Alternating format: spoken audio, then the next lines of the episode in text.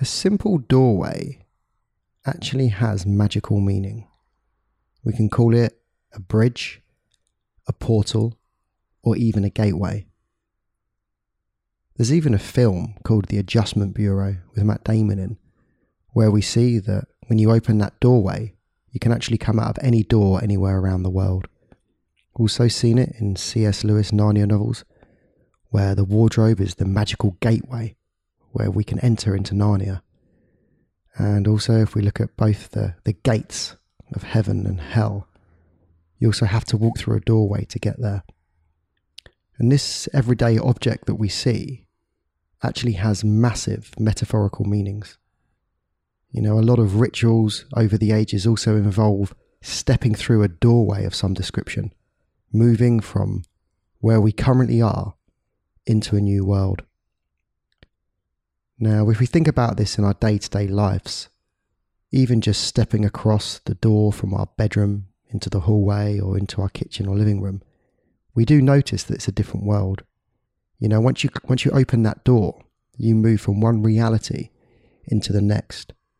It's the same reason why people pay a lot of money to go to high-end restaurants and bars for the experience of entering through that doorway into a new magical realm. Now, the reason why I wanted to do a podcast on a doorway is because there's multiple times in our life when it feels like one door's just closed on us. You know, perhaps we've lost our job, or perhaps we've lost a big contract, or we want to start developing our lives in a specific way, or even a relationship comes to an end and it feels like that door's shut right in front of us. And it feels like there's no way to enter that magical realm again. The thing is, there's also the quote that when one door closes, another one opens.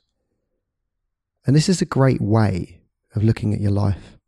If you can imagine that you're in the center of a crossroad and, and there's four possible destinations and you don't know which way to go, well, if one of the doorways becomes closed, actually and arguably, it makes it easier to select one of the last doorways left. And no one knows where that door will lead. Such a great metaphor and analogy for life. And as you listen to this today, as you go from where you currently reside, maybe you enter the door into your car and enter a new realm there.